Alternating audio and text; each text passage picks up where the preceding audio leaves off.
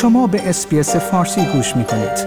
با رفتن به sbs.com.au به اخبار و گزارش های بیشتری دست خواهید یافت.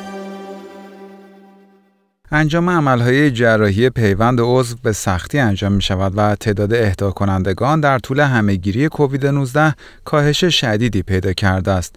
اما دانشمندان در حال بررسی گزینه های دیگری هستند. دانشمندان استرالیایی در حال انجام تحقیقاتی پیشرفته هستند که می تواند به رفع مشکلات ناشی از کمبود اهدا کننده عضو در سراسر جهان کمک کند.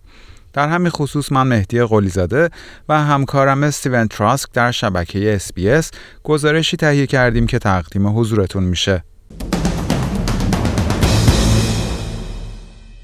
میلا لمبرت 9 سال سن دارد و مبتلا به یک بیماری ژنتیکی نادر است که باعث می شد معده دردهای طاقت فرسا را تجربه کند. Uh, the pain was like full on agony and it was there was really not much you could do about it.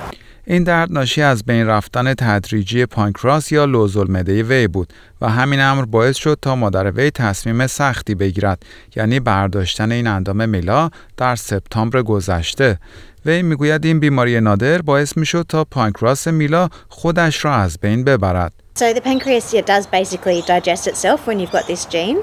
Um, so Mila's, by the time we were um, heading in for surgery, it had almost completely digested itself and she only had 5% left. پانکراس نقش مهمی در بدن ایفا می کند. این عضو هورمون انسولین را تولید می کند که میزان قند خون را تنظیم می کند. اگر سطح قند خون به خوبی تنظیم نشود، می تواند منجر به دیابت، بیماری های کلیوی و حتی آسیب دیدگی مغز شود.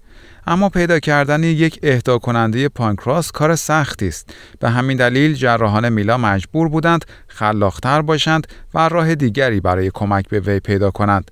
دکتر گوردون توماس می‌گوید پزشکان مجبور بودند یک عمل جراحی بسیار نادر انجام دهند و سلول های تولید کننده انسولین پانکراس میلا را بردارند و به داخل کبد وی پیوند بزنند. That's what we did for Miller.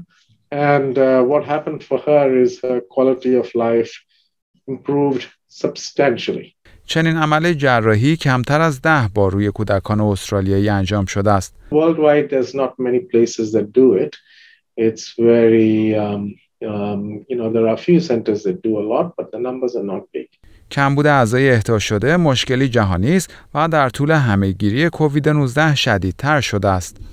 یک مطالعه با بررسی کشورهای اروپایی و آمریکای جنوبی نشان داده است که پیوند کلیه، کبد، ریه و قلب در سال 2021 بیش از 30 درصد کاهش یافته است. پروفسور وین هوثورن یک آزمایشگاه تحقیقاتی پیشرفته اهدای عضو در بیمارستان وستمید در سیدنی را اداره می کند وی می‌گوید در سراسر استرالیا 1850 بیمار در لیست انتظار برای دریافت عضو هستند.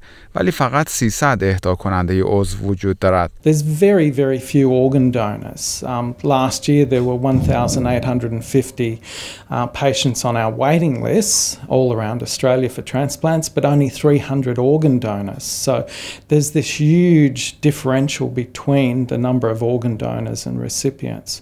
پروفسور هوثورن میگوید یک راه حل می تواند یک تکنولوژی پزشکی جدید به نام xenotransplantation یا پیوند عضو از حیوان به انسان باشد. در این روش از های حیوانات برای درمان بیماری های انسان ها استفاده می شود. برای این کار ابتدا سلول های حیوان اصلاح ژنتیکی می شود تا برای بدن انسان ایمن باشد و پس زده نشود.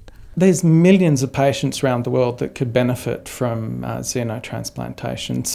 این فناوری با برخی نگرانی های اخلاقی به ویژه در مورد رفاه حیوانات و پرسشگاهی از دیدگاه مذهبی مواجه است. پروفسور هوثرن می‌گوید می توان بر اینها غلبه کرد به ویژه اگر بتوان ایمنی و مزایای درمانی پیوند عضو از حیوان به انسان را نشان داد. We've set a whole series of guidelines to ensure the safety of patients, their families and the general public. در اوایل سال جاری میلادی پزشکان جراح در آمریکا قلب یک خوک اصلاح ژنتیکی شده را به یک بیمار پیوند زدند. این بیمار که دیوید بنت نام داشت در ماه مارس یعنی دو ماه پس از دریافت این قلب فوت کرد. like، share، comment. SBS فارسی را در فیسبوک دنبال کنید.